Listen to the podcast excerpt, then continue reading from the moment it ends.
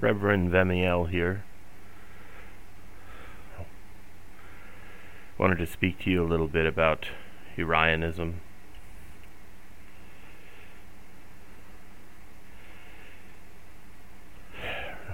I say Reverend Vemael, speaking of, well, there is no such thing as reverend in Urianism, actually. You're either a priest or or you're on the ladder to becoming a priest, and there are various names for those who are climbing through the different levels of training and service. But it's perhaps easier just to say reverend. I'm certainly no one who seeks to be revered. I was contemplating Urianism and its difficulty. It is very difficult to find fellowship. It's difficult to find people who are willing to walk the path. If you read the teachings in the book called the Aye, it is uh, or Aheye, if as it's pronounced various ways. Um, if you read the, the teachings, you quickly realize that it's it's beyond religion. It's a hard path. It's hard because it require it's well, it's a lifestyle. It's it's it's about well, it's in the word, Urian. Um, from heaven in the Hebrew. It's about adopting a mentality of being from heaven while on earth, a representative, an emissary of heaven while on earth. But, in truth, it's not about being religious. Urianism, from heavenism, is a mystical path. It's a path for mystic, for mystics for people who want to be mystics. That is, to have a mystical or internal, uh, sublime, uh, supernatural connection with the divine. There's a lot of things in the teachings that trigger people, trigger religious people and secular people alike, um, turn them right off. Mysticism has always been for the few, not for the many. Hermits living in the caves in in the Judean desert. No, the desert fathers and desert mothers they called them back in the time of Christ. The Essenes and their Qumran uh, community out in the middle of nowhere. The the Jewish mystics seeking the Kabbalistic path um, by living again like hermits usually. Always, the path of the mystic has been a path of loneliness, of loneness, rather. Um, it's very much like the ideal of the monk. Monk means one. A monk ha- is seeking a one on one relationship with God. Uh, a lot of the argument in Urianism that you know we need more people, we need more people, um, and that's the not so much an argument as the angst. We need more people. There's very few of us. Barely what would be considered a coven in in the pagan circles, and it's online. It's been online for years and years. Yet each of us is offline, living it individually and that individually is is really the the crux of the issue. It's very hard to walk a religious path alone, but it's very natural and normal and even necessary when you're walking the path of a mystic, a magi, a a person seeking that one-on-one internal experience of God. Every day I get on my knees and I worship the Lord and I sing praises from the heart. And that isn't a boast. I have experiences with God every day. I see at times when I really let my heart pour out to God, the room fills with a smoke like quality that's been witnessed by others. It's a a mystical path is a a path of towards ecstasy or ecstatic experience. And it's achieved through really pouring yourself into into the goal of connecting with God in a personal way. If your goal in Urianism is I got to find other Urians, you're missing the point. If your goal in Urianism is to I got to read the book and and and go through the, the you know checking the boxes, you're missing the point.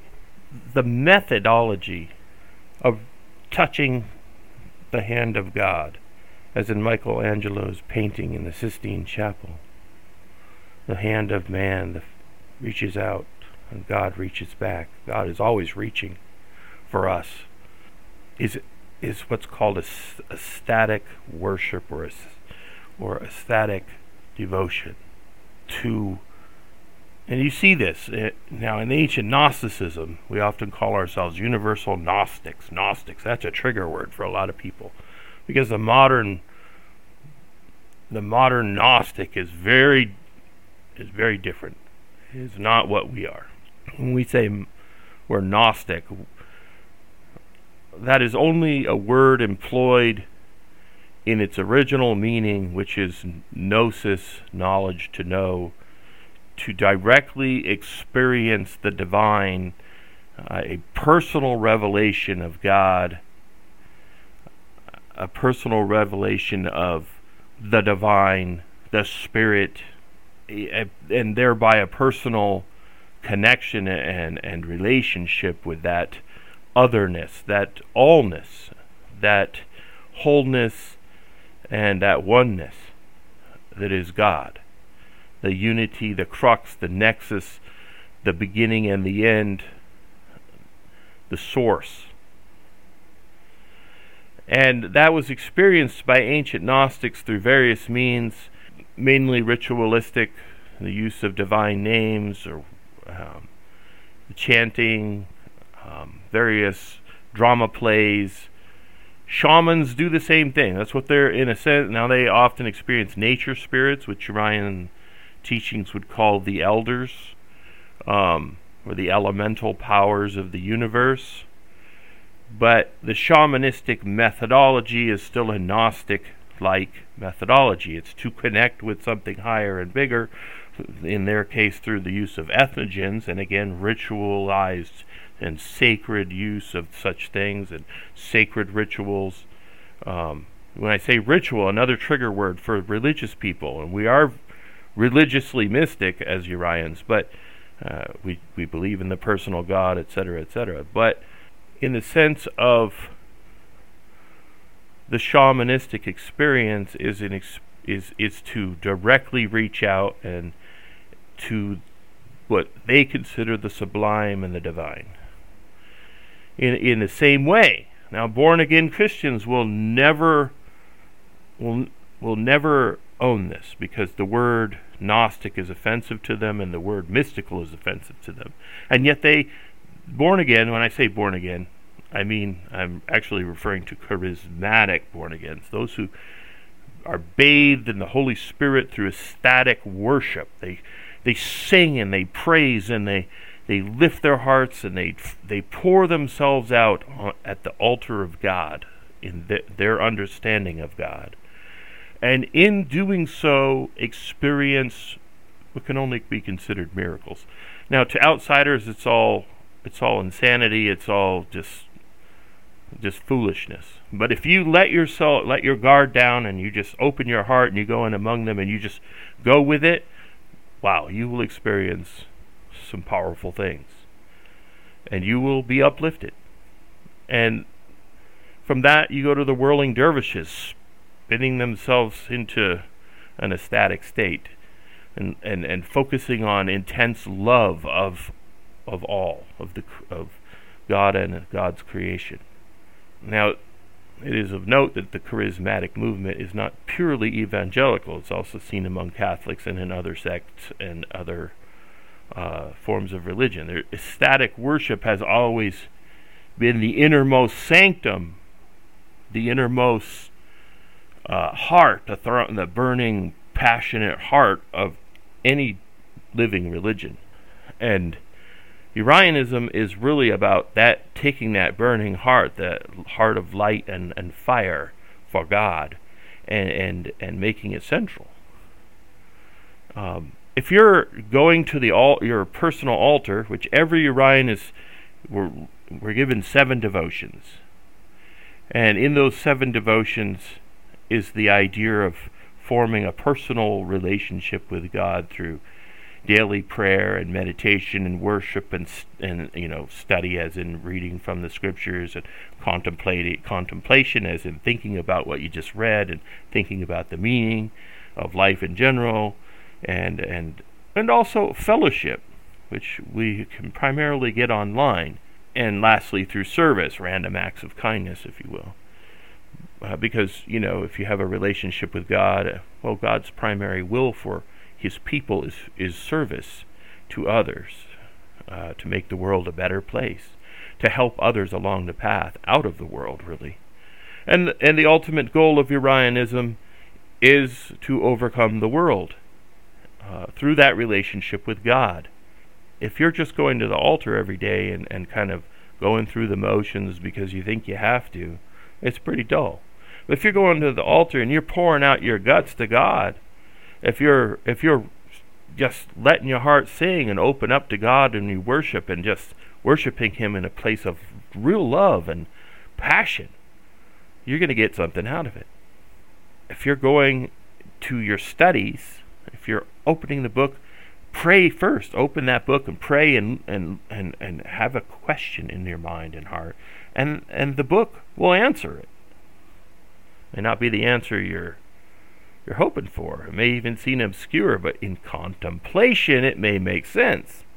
If you're having this passionate relationship, well, it's like a, a, relationship with your spouse. If you have a passionate, loving relationship, well, that's a heck of a lot more of a relationship than if you're just kind of dully going through the motions of a marriage, maybe sleeping in separate rooms, barely talking to each other, living separate lives. If you're not married to your best friend, you're having, I don't know the point my wife of 18 years was my best friend of all time. I mean, as far as humans go, she was she was it. It was shown to me in a in an ecstatic vision uh, that my wife was actually a gift from God, uh, like God's love placed in my life in a human form, and she put up with me like a saint, and and God bless her for it. Um, and then she passed on, which is at the time a horrific thing, but then I realized with all this, she was partially deaf, so with COVID coming on, she would have had a really hard time with the whole thing, and now the state the world's in. Perhaps God gave her a gift by lifting her up out of this world early. But neither here nor there. In ecstatic devotion unto God, in other words, really putting yourself in there, getting yourself worked up, you'll find power in your life. You will find miracles. You will find synchronicities, as we often talk about the path of signs. If you're living the Urian life, you're looking for the signs that guide you every day. Sometimes it's a word that'll jump out at you from a billboard or a bumper sticker or, or just a sign on the street. Sometimes it's a, a, piece of a song that speaks right to you, and you just know because the Spirit within you, the Spirit of God, is guiding you and showing you the signs. You are moved and you walk in the Spirit. You're not living for the world. You're living for the for God, God's revelation in your life, God's God's uh, trail of breadcrumbs, if you will, the synchronicities, the coincidences that show you which way to go. And that is a very different thing than just going through the motions of, of devotion. and and it's not about how many people we have as Urians. It's not about um, how popular we are. There's a lot of paths out there that are really good with a lot more members, and if you want to go seek them, you go right ahead. I mean, I I would re, re, uh, highly recommend, uh, you know, real Sufism, not New Age Sufism, but Islamic Sufism, because at least there's a personal God at the core and the hope of eternal life given with that. Uh, eternal life as a, as a spiritual being rather than, you know, as just some energy floating around in the universe. Um, in a lot of mystical paths, that's the difference between religious mysticism and uh, mysticism in general. Um, religious mysticism tends to have that that element of of uh, God and angels and you know the Jacob's ladder, as it were, um, living a, a, life of devotion. Just like original Gnosticism was a very ascetic, um, monkish, if you will, in a simpler term, monkish-like religion. It was very much about the material world is a prison for the spirit, the soul, and we and we are kept in this prison by the archons and the demiurge, the god of the world, if you if you wish, and his servants, his minions, which we call the the powers and the princes, the vain powers of the world, the vain gods, the idols, um, we see as living conscious archetypes, really even. But in Urianism, the goal is the same. It's to overcome the world. And that and overcoming the world is, is through a personal relationship with the divine. Whether you call that divine Jehovah or Yahweh or Yahshua or or Zervan or whatever, we see the faces of the Eternal One as as facets on a diamond, countless facets. The one God has been revealing it his herself through in almost every religion since time began. The pagan religion still had a most high God. They had a, a first mover, a, a, prime, and they usually and the difference there is the polytheistic religions always have stories how they overthrew that god or pushed him aside. Um, which seems like a consistent theme because the material world always seeks to assert itself over the spiritual world. The powers that be, the archons in Gnosticism, the demons in Christianity, they seek to be gods, to be worshipped as gods, the gods of your heart, the gods of the material and vain world, the gods that keep you bound here, the gods that keep you reincarnating over and over and over the lusts and appetites and things of this world that keep you attached here and desiring to return over and over. The, the heavens that people experience in the Urian teachings and are localized heavens, if you will. They are temporary recess in between classes, as they'll tell you. You got to go back and finish your your lessons, and they'll tell you that forever, because this is a ranch of souls. Urianism asserts that this is a, a farm, a soul farm, if you will. Every time you reincarnate, you give up your your personality, your identity, and it's archived. It's no more than an old home movie about someone you don't recognize ever again. You, if you want to get off the wheel, off of the the merry-go-round, if you will, um, that's the goal of Urianism. That's the goal of the mystic experience, the Gnostic experience. That's the the crux of the the absolute highest achievement in the Gnostic path is to overcome the world. And that is achieved through that personal relationship, and that personal relationship only works if you really put your heart into it. If you're not willing to put your heart into it, if you're not willing to put your energies into it, it's it's not going to work. You're going to wind up right back here, uh, amnesia again, another blank with a basic uh, matrix of personality, but and that same matrix of personality, therefore, is going to lead you right back to the same mistakes and right back here again. Urianism is is difficult to make into a the force that we would like it to be in the world, a force to transform the world into instead of a machine that keeps souls imprisoned here, a a a, a more how'd you put it? Was make the world change the world from a beast without conscience into a being of consciousness of conscience and consciousness to lift mankind as a whole toward the transcendent and ascendant. Even towards epicness we always say to be a, to have an epic future an epic vision for mankind.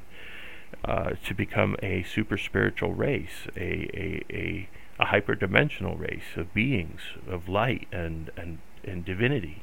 In a sense angels angelic like but more than that to be immortal sons and daughters of the most high god that that is what we would like to see for the future of humankind. But